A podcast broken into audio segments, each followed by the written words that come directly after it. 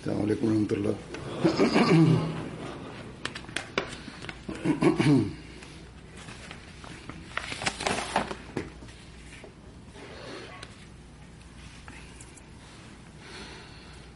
أشهد أن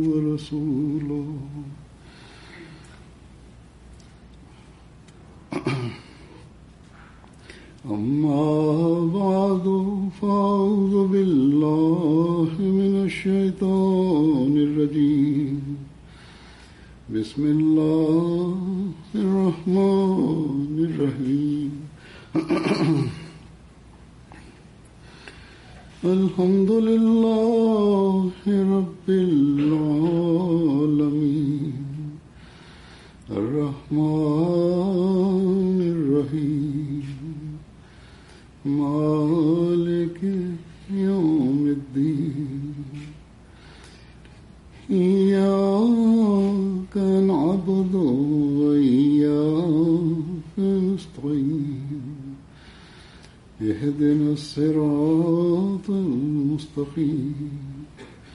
صراط الذين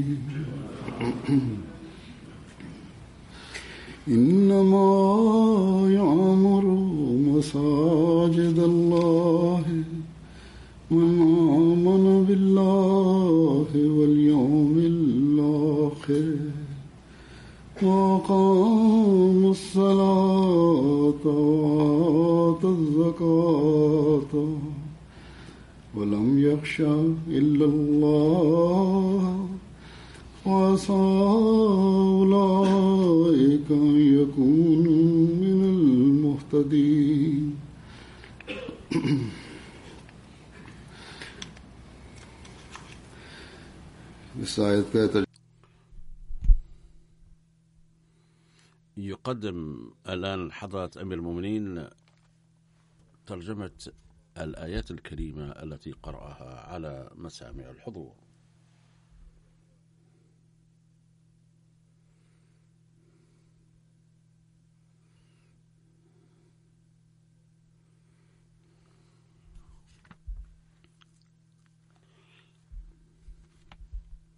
ثم يستهل حضرته الخطبة ويقول نحمد الله سبحانه وتعالى على أنه وفقنا لبناء أول مسجد في هذه المدينة اليوم حيث يتم افتتاحه رسميا.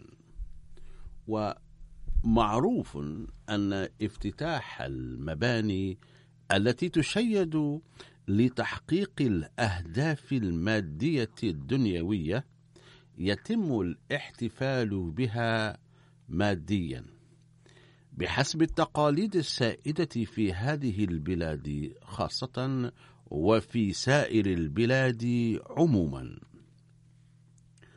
ويصدر الإعلان أننا سنجني منها كذا وكذا من الفوائد والأرباح.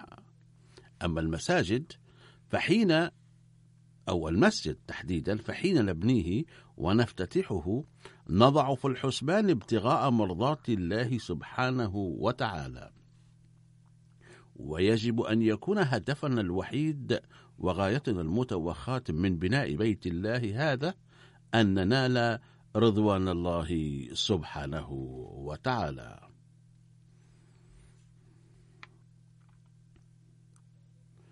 ولنيل هذا المرام لا بد من العمل بكل ما أمرنا به عز وجل. وأول واجب فرض علينا هو أن نؤدي حق عبادته بأسلوب علمناه أو علمنا إياه. في الآية التي تلوتها عليكم وقد سمعتم ترجمتها أيضا قد أخبرنا عن الهدف الذي يجب أن يضعه بناة المساجد في الحسبان أو بتعبير آخر الذين يؤدون يؤدون حق بناء المساجد. فهم أولئك الذين يهمهم عمران المساجد والإعتناء بنظافتها وهم الذين يؤمنون بالله واليوم الآخر. من المعلوم أن الجميع يدعون بألسنتهم أنهم يؤمنون بالله واليوم الآخر لكن الله سبحانه وتعالى يقول أنه لا بد من إظهار ذلك من خلال العمل أيضا. ولا يتم ذلك إلا بإقامة الصلاة عمليا. وهنا يبرز التساؤل عن ماهية إقامة الصلاة وكيفية تحقيق ذلك عمليا أو كيف يمكن أن نقيم الصلاة. فالعمل بإقامة الصلاة يتم أولا بأدائها جماعة وبالحفاظ على التركيز والانتباه في الصلاة ثانيا.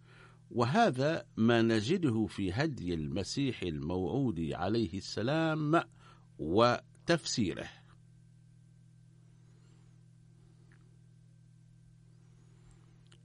فالذين يقيمون الصلاة في الحقيقة هم أولئك الذين يداومون على أداء الصلاة جماعة ويصلون محافظين على الانتباه الكلي إلى الله سبحانه وتعالى وحده.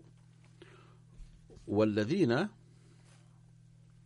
والذين يدعون الله ويستغفرونه في الصلاة ويحافظون على انتباههم وإذا اختل تفكيرهم أو توجههم إلى الله أو وجهوه إلى الله تعالى من جديد. ويمكن أن يفحص كل واحد منا نفسه إلى أي مدى يسعى للوصول إلى هذا المعيار لإقامة الصلاة. إن غالبية سكان هذا العالم المادي لا تهتم بأداء الصلاة جماعة أصلا. وإذا جاءوا إلى المسجد فلا يحافظون على التركيز الذي هو حق الصلاة لا في الفرائض ولا في السنن. إذا كانت هذه حالنا فيمكن أن نقدر مستوانا. أن نعد من أولئك الذين وصفهم الله بأنهم يعمرون مساجد الله ويؤدون حقها أم لا؟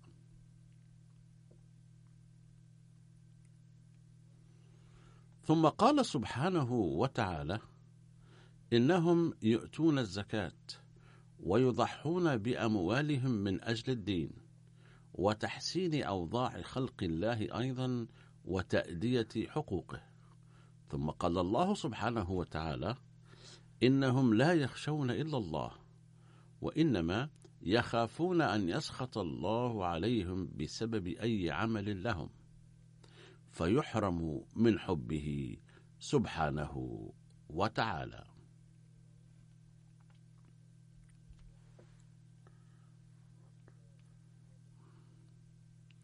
وينجزون أعمالهم بحسب ما وجهنا الله إليه ويضعون في الحسبان كل حين ما أمر الله بأن أن يقوم به هؤلاء في تحديدا في القرآن الكريم للمسلم الحقيقي فالمسؤولية التي ألقيت على المسلم المؤمن ليست هينة بسيطة. وبعد بناء هذا المسجد قد تزايدت مسؤوليات مرتاديه والمنتسبين إليه أكثر بكثير مما سبق. عليكم أن تؤدوا حق الله سبحانه وتعالى وحق خلقه أيضا. وعندئذ ستعدون في نظر الله من الذين يهتدون والذين ينظر الله إليهم بحب.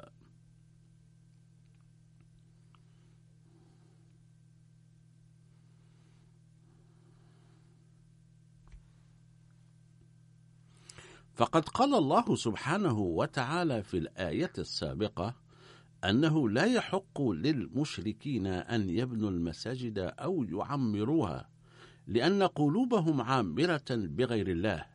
فالذي يكون قلبه عامرا بغير الله تعالى لا يستطيع أن يؤدي حق الله ولا حق خلقه.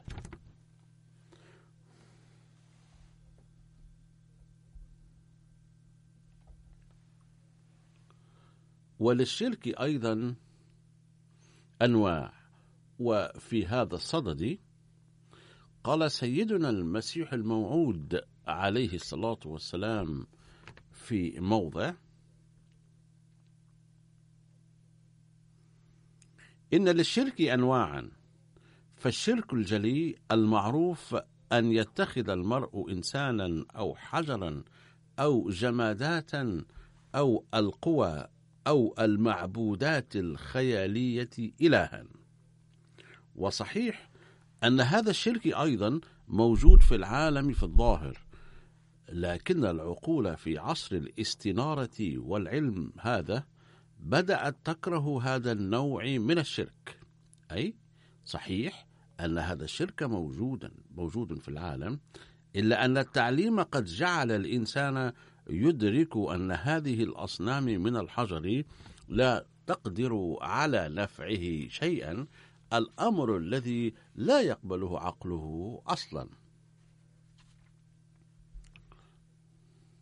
ولكن قال عليه الصلاة والسلام هناك نوع آخر للشرك الذي الذي يؤثر خفية مثل السم وهو يتزايد كثيرا في هذا الزمن.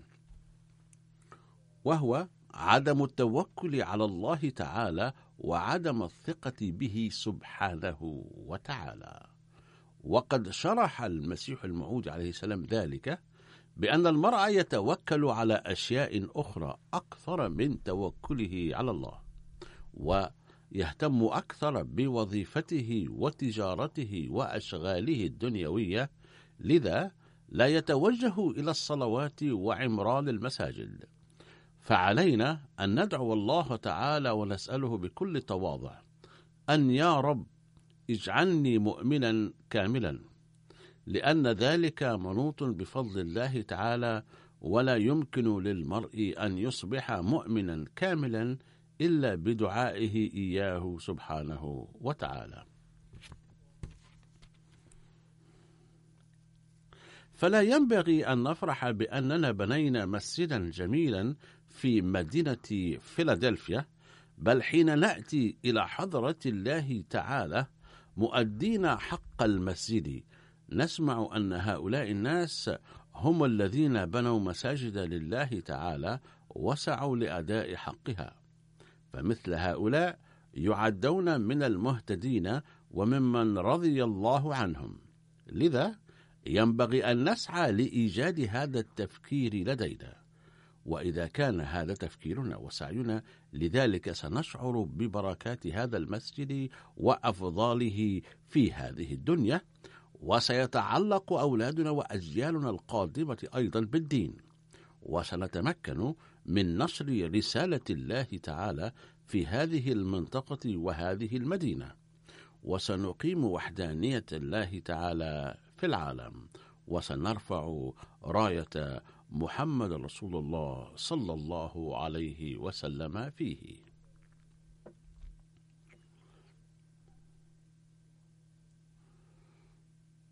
بين المسيح الموعود عليه السلام أحد أهداف بناء المساجد وهو أنكم لو تريدون نشر تعليم الإسلام الحقيقي وتبليغ دعوته في منطقة ما في منطقة ما فعليكم أن تبنوا فيها مسجدا. وقال عليه السلام أيضا إن جماعتنا تحتاج إلى مساجد كثيرة في هذا الوقت والمسجد يكون بيت بيتا لله. فاعلموا أن القرية أو المدينة التي بني فيها مسجد الجماعة وضع فيها أساس رقي الجماعة. وإذا كان عدد المسلمين في قرية أو مدينة ما قليلا أو لم يكن فيها مسلمون قط وأردتم ازدهار الإسلام فيها فعليكم أن تبنوا فيها مسجدا. وسيجذب الله تعالى بنفسه مسلمين. ولكن يشترط أن يبنى المسجد بنية خالصة أي يجب أن يكون بناء المسجد بإخلاص وليس رياء. ثم يضيف حضرة المسيح الموعود عليه السلام ويقول ويكون هذا لوجه الله فقط أي يكون عمران المسجد لوجه الله فقط فلا يكون فيه أي دخل لأهواء النفس أو لأي شر شر أبدا. حينها سيباركه الله تعالى. ينبغي أن نضع أمام أعيننا دوما أننا نبني المسجد ونقدم لذلك تضحيات مالية, مالية أيضا. فلا ينبغي أن يكون في ذلك رياء بل يجب أن تكون نيتنا أننا بعد بناء المسجد سنؤدي حق العبادة وستكون أجيالنا القادمة مصونة ومرتبطة بالدين. باختصار هناك مسؤولية أخرى على عاتق الأحمديين المحليين مع بناء هذا المسجد وعمرانه وهي أن يجعلوه وسيلة لتبليغ الإسلام. يقال إن في هذه المدينة سبع وأربعون مسجدا ومركزا للصلاة للمسلمين. ولكن المسجد الأول الذي بني رسميا هنا هو هذا المسجد. ولما بني هذا البناء في صورة المسجد في هذه المدينة فلا يقصد من ذلك إخبار الناس بأن مسجد المسلمين يكون بهذا الشكل بل هو لإظهار تعليم الإسلام الجميل والآمن على العالم بشكله الصحيح. إننا نبلغ رسالة الإسلام الحقيقية بالدعوات والعبادات والآن سننشرها بقوة أكثر من خلال أسوتنا العملية وبإراءتنا نموذج العملي النموذج العملي لتعليم الإسلام في هذه المنطقة سنزيد عدد المسلمين الأحمديين أيضا. ولقد أخبرت أن الأحمديين يسكنون على بعد مسافات طويلة من هنا ما عدا بيتين. كنت أتحدث مع أمير الجماعة فأخبرني أن قطعة الأرض التي بني المسجد على جزء منها كبيرة ويمكن الحصول على ترخيص لبناء البيوت هنا. فلو بنينا هنا شققا أو منازل أو سمحنا للأحمديين أن يبلوا فيها البيوت فيمكن أن يزداد عدد السكان قرب المسجد. أرى أن هذا المقترح جميل ولا بد من التفكير فيه.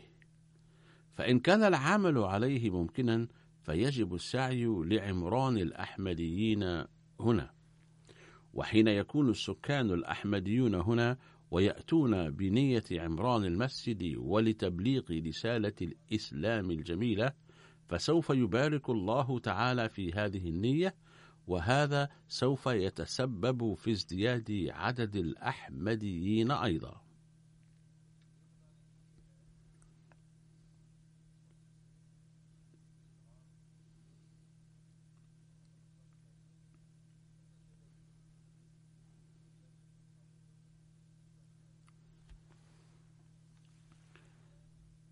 يخبرنا تاريخنا أنه في سنة 1920 ميلادي حين جاء الداعية المفتي محمد صادق هنا إلى أمريكا نزل في ميناء فيلادلفيا ولكن لم يسمح له بدخول البلد وحبس في منزل كان فيه محتجزون آخرون أيضا. وبدعوته أسلم خمسة عشر محتجزا خلال شهرين علما أنه إلى جانب الدعوة كانت قدوته الحسنة وتقواه وأدعيته فهذه الأمور ضرورية جدا إلى جانب الدعوة. يقال إنه قد انضم إلى الأحمدية ما بين خمسة إلى ستة آلاف شخص هنا خلال إقامته. وكان حضرة المصلح الموعود رضي الله عنه قال في حينها إنه إذا استمر الناس يبايعون بهذه السرعة فيمكن أن يبلغ عدد المبايعين مئات الآلاف خلال بضعة عقود. على أي حال هذا الهدف لم يتحقق لأسباب وظروف لا نعرفها. أو ربما هو تقصير منا إلا أنه قد سنحت لنا الآن فرصة فرصة السعي لذلك بالعزيمة. بل الحق أن الدعوة قد وصلت إلى هنا في زمن المسيح الموعود عليه السلام. فقد تحدث حضرته عن ذلك في كتابه البراهين الأحمدية حيث قال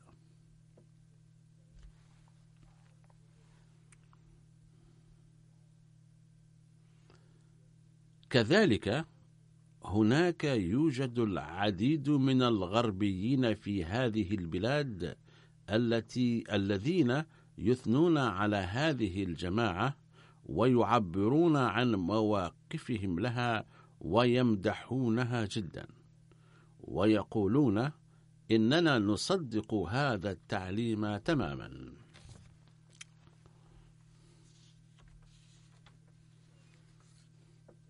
فإن الدكتور بيكر الذي اسمه اي جورج بيكر أو بيغر المقيم في رقم 404 في شارع ساسكيهانا بفيلادلفيا أمريكا قد كتب بعد أن قرأ اسمي وذكري في مجلة Review of Religions أو مجلة مقارنة الأديان في رسالة موجهة إلى صاحب المقال المنشور في المجلة إنني أتفق كلية مع أفكار إمامكم. لقد قدم الإسلام تماما بالصورة التي قدمه بها حضرة النبي محمد صلى الله عليه وسلم.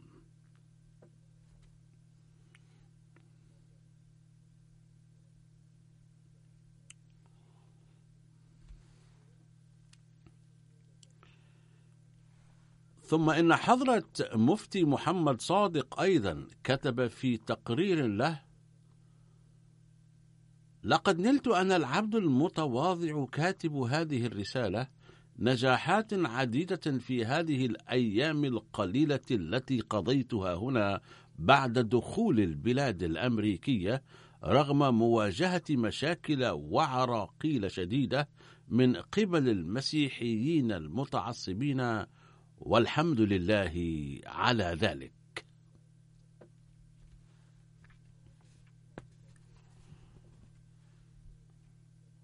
ثم أضاف وكتب في هذا الوقت قد دخل في الدين المتين تسع وعشرون من السادة والسيدات مؤخرا نتيجة دعوة هذا العبد المتواضع.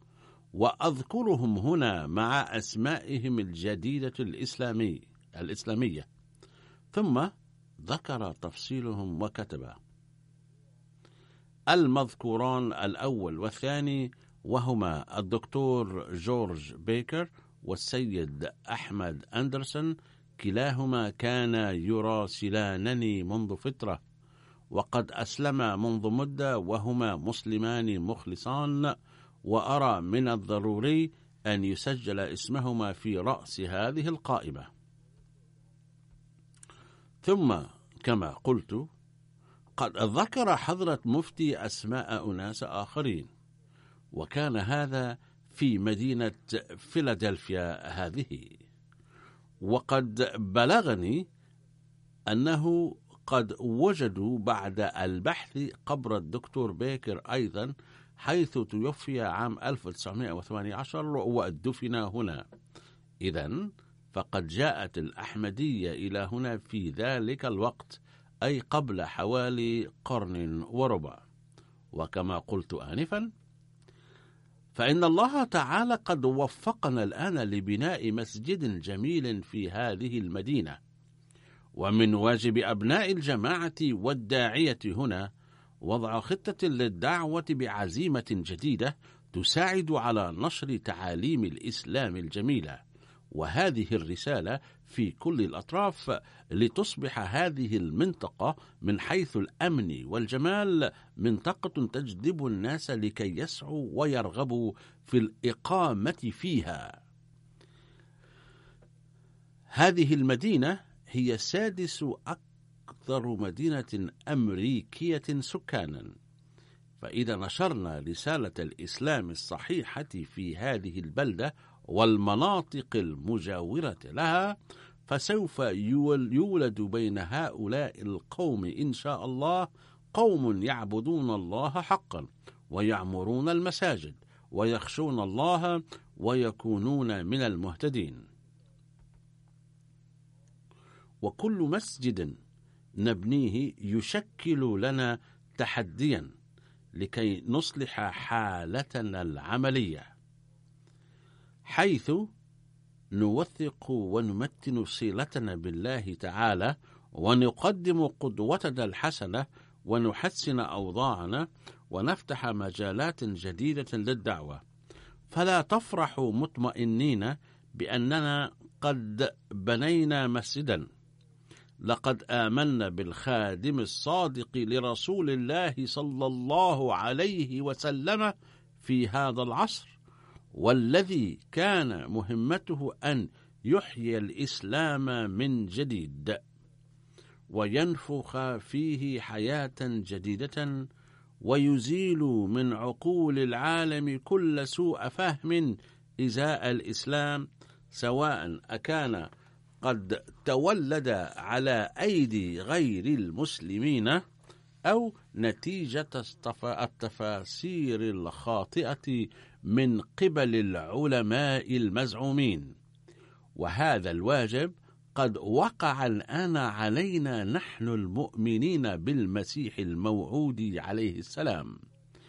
فمن واجبنا أن نبذل كل جهودنا وكفاءاتنا لإصلاح أحوالنا وأن نرفع عباداتنا إلى مستويات تصبح مقبولة عند الله تعالى كما نبهنا إليها حضرة المسيح الموعود عليه السلام مرة بعد أخرى.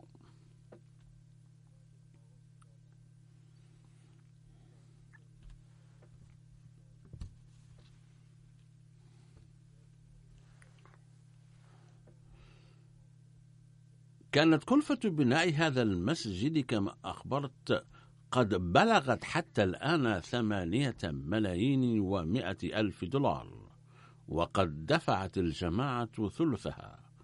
وسوف أذكر بقية التفصيل لاحقا. وقد دفعت الجماعة المركزية هنا جزءا منها.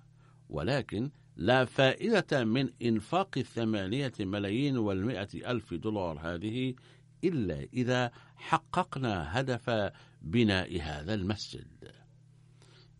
إذا كان الإخوة لا يقومون قريبا من المسجد حاليا فعلى الذين يقيمون في هذه المدينة أن يسعوا لعمران هذا المسجد بحضورهم خمس مرات وإن كان بيوتهم بعيدة. قال المسيح الموعود عليه السلام ذات مرة أن زينة المساجد ليست بالمباني بل بالمصلين الذين يصلون بالإخلاص وإلا فتجد المساجد كلها خربة خربة كما كانت خربة في ذلك الزمن. والتي هي عامرة اليوم فقد جعلتها هتافات باطلة للمشائخ المزعومين المعاصرين مكانا للفساد بدلا من الأمن والسلام. ويضيف المسيح الموعود عليه السلام في موضع آخر ويقول إن مسجد النبي صلى الله عليه وسلم كان صغيرا وكان سقفه من سعف النخل وكان يقطر منه الماء عند نزول المطر ولكن كم من أمور عظيمة تمت فيه. وإنما زينة المساجد بمصليها. ثم أضاف حضرته عليه السلام وقال الأصل في المساجد هو أن تبنى بالتقوى. فلو عمرنا المساجد بمصلين بالإخلاص سالكين مسالك التقوى عندها ستقبل عبادتنا وعندها يمكن تبليغ دعوة الإسلام إلى غير المسلمين بصورة صحيحة. وقال رسول الله صلى الله عليه وسلم من دخل مسجدنا هذا ليتعلم خيرا أو ليعلمه كان كالمجاهد في سبيل الله. إذا هذا هو الهدف الحقيقي للمؤمن. في هذه الأيام يساء إلى سمعة الإسلام ويقال بأنه يعلم الجهاد العدواني وهناك بعض المسلمين أيضا مشتركين في هذه الإساءة ولكن يجب على المؤمن الحقيقي أن يتعلم الحسنات والخيرات ويعمل بها ويعلمها الآخرين.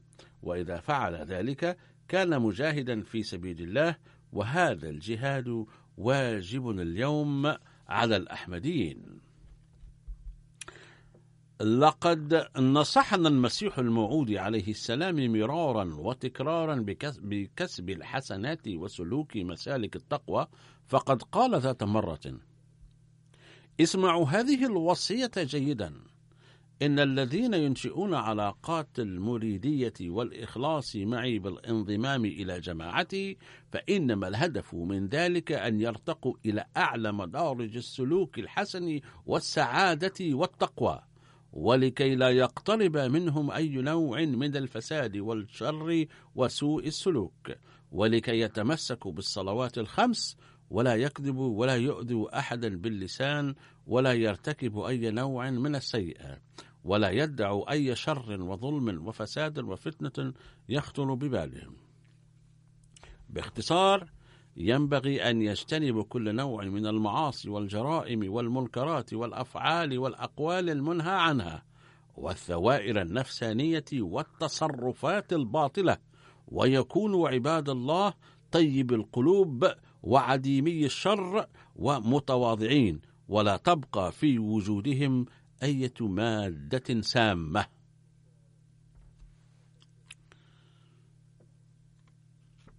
ويضيف يجب أن يكون التعاطف مع الجنس البشري هدفهم الأول وأن يتقوا الله عز وجل ويخشوه. يجب أن يحفظوا ألسنتهم وأيديهم وأفكارهم من كل نوع من الرجس وترك الفساد والخيانة. ويقيم الصلوات الخمس يوميا بالالتزام ويجب أن يجتنبوا الظلم والاعتداء والرشوة وغصب, وغصب أموال الآخرين وهضم حقوقهم والتحيز والمحاباة. أقول يوضح ويقول التحيز بغير وجه حق وغضب وغصب حقوق الآخرين خطأ كبير ولا بد من الانتباه إلى هذا الأمر. وأخص الشباب بالذكر ففي هذه في هذا الزمن هناك وسائل كثيرة للاشتراك في الصحبة السيئة بما فيها وسائل التواصل الاجتماعي وما شابهها حيث يتم الخوض بواسطتها في أحاديث سيئة. فكل هذه الأمور إنما هي صحبة سيئة ويجب على الجميع اجتنابها. يواصل حضرته ويقول هناك أناس كثيرون جاءوا إلى هنا من باكستان لاجئين فعليهم أن ينتبهوا إلى هذا الموضع جيدا. يجب على الأحمديين أن لا يضعوا أمام أعينهم أفراحا ورغبات دنيوية فقط بل يجب أن يفكروا في العالم الآخر. لأن إنعاماته ومنافعه دائمة. يقول المسيح الموعود عليه السلام في هذا الصدد إن الله عز وجل يعد الحساب اليومي لأعمال الإنسان وعلى الإنسان أيضا أن يحاسب نفسه. يوضح يقول, يقول أي يجب أن يرى ماذا فعل في يومه هل كسب الحسنات أم اكتسب السيئات. يقول سيدنا أحمد ويتدبر فيها إلى أي مدى تقدم في الحسنات؟ يوضح يقول والتدبر في الأعمال فقط يمكن أن يقود المرء إلى كسب الحسنات. ونواصل ويقول يرجع حضرة السيد أحمد ويقول فيجب أن لا يستوي يوم الإنسان وأمسه فمن, فمن استوى يومه وأمسه من ناحية التقدم في الحسنات فقد خسر إذا كان الإنسان مؤمنا بالله إيمانا كاملا فلا يضاع أبدا. يقول حاضر من المؤمنين يجب أن نفكر في هذا الموضوع جيدا فما دام الله تعالى ينعم علينا فإن شكره سبحانه وتعالى واجب. فالذين نسوا حقوق الله تعالى وعباداتهم بسبب مشاغلهم الدنيوية أم هم غير منتبهين إلى العبادة كما يجب؟ فعليهم أن يفحصوا أنفسهم وينتبهوا إلى ما هو عهد بيعتهم وما هي أعمالهم. والذين جاءوا إلى هنا حديثا يجب أن يتذكروا أن الاستغراق في الدنيا ليس تقدما بل هو دمار وعليهم أن يجعلوا نصب أعينهم أن يقدموا الدين على الدنيا ويؤدوا حق المساجد وحق عبادة الله تعالى. أقدم مقتبسا آخر من كلام المسيح الموعود عليه الصلاة والسلام حيث يقول اعلموا يقينا أنه ليس الهدف من جماعتنا أن يعيشوا كالناس الماديين العاديين ويقول باللسان فقط إننا ننتمي إلى هذه الجماعة. ولا يروا حاجة إلى العمل كما هي حال المسلمين لسوء الحظ. حيث إذا سألتموهم هل أنتم مسلمون قالوا الحمد لله والشكر لله ولكن لا يصلون ولا يحترمون شعائر الله. ولكنني لا أريد منكم أن تقروا باللسان فقط دون أن تعملوا شيئا. هذه الحال متردية ولا يحبها الله والحق أن حال الدنيا هذه قد اقتضت. أن يقيمني قد اقتضت أن يقيمني الله تعالى لإصلاحها.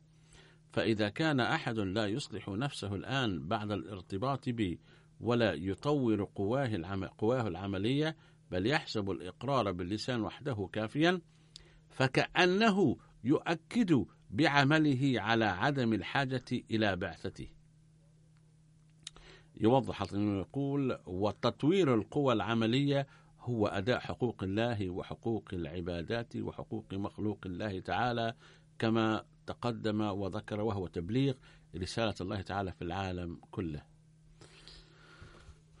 يقول حضرته يواصل فإن كنتم تريدون أن تثبتوا بعملكم أن مجيئي كان عديم الجدوى فما معنى إقامة العلاقة معي إذن؟ يواصل حضرة المسيح الموعود ويقول إذا كنتم تريدون أن تنشئوا علاقاتكم معي فحققوا أهدافي ومقاصدي. ألا وهي أن تثبتوا إخلاصكم ووفاءكم في حضرة الله. واعملوا بتعليم القرآن الكريم كما عمل به عمل به رسول الله صلى الله عليه وسلم والصحابة رضي الله عنهم.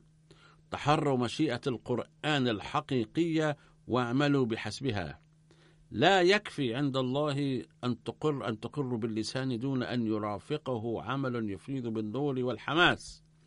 اعلموا يقينا أن الجماعة التي يريد الله إقامتها إقامتها لا يمكن أن تعيش بدون العمل.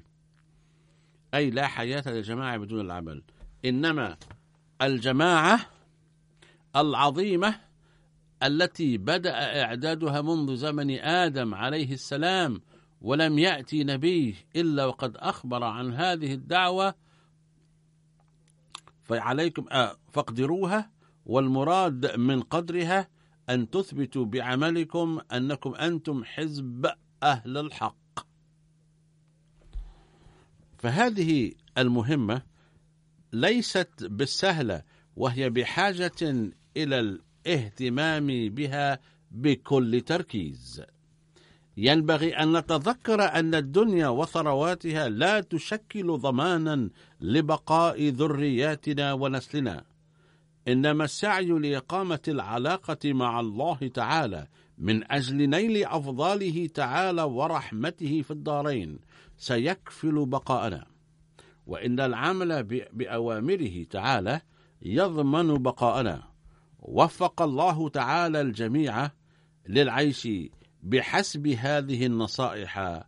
آمين.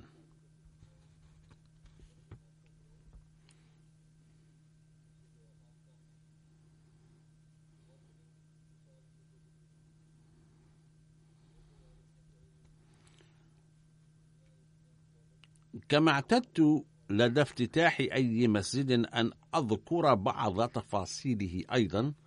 فأقدم بعض الأمور المتعلقة بهذا المسجد أيضا. لقد اشتريت أرض هذا المسجد في سنة 2007 ميلادي وبدأ العمل عليها بعد ستة سنوات وتحديدا في عام 2013 ثم كانت هناك بعض العقبات وبغض النظر عن كونها حقيقية أم غير حقيقية قد أدت إلى التأخير بحيث اكتمل بناؤه في هذه السنة.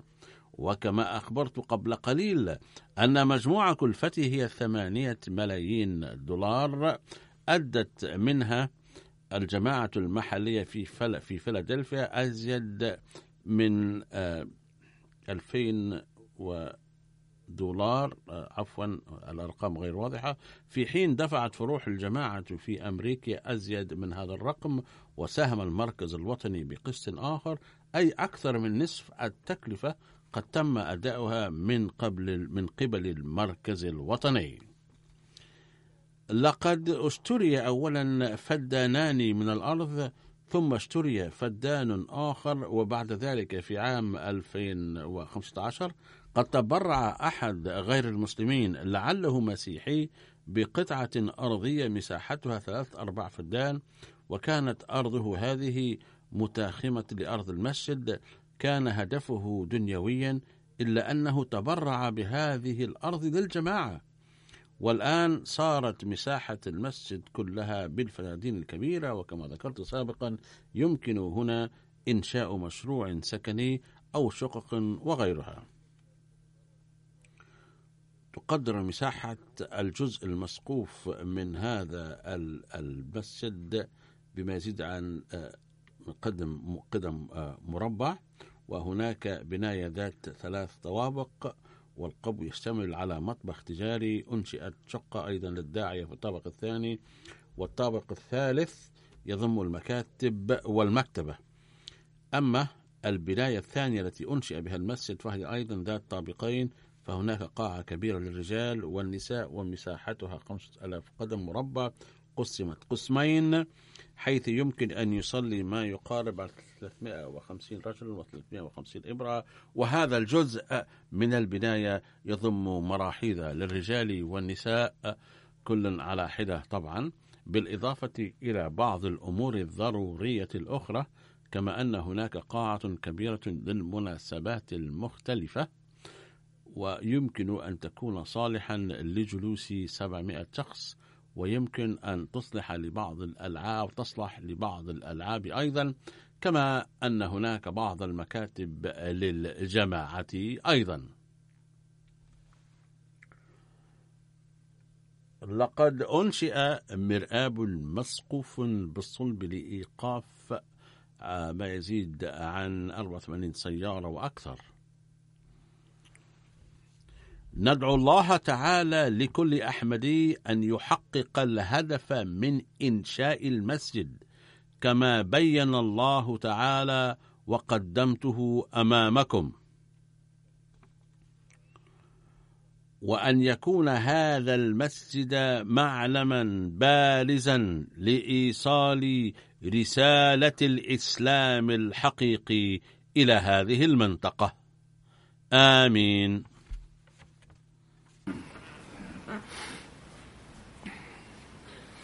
الحمد لله الحمد لله نحمده ونستعينه ونستغفره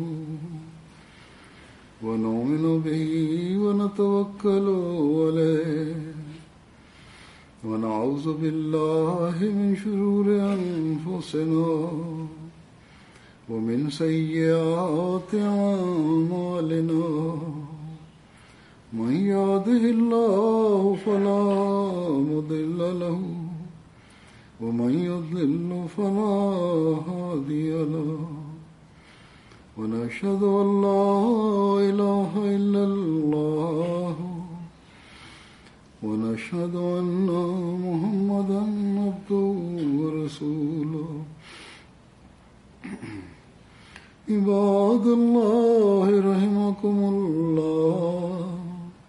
إن الله يأمر بالعدل واللسان وإيتاء ذي القربى وينهى عن الفحشاء والمنكر والبغي يعظكم لعلكم تذكرون اذكروا الله يذكركم وادعوه يستجب لكم ولذكر الله أكبر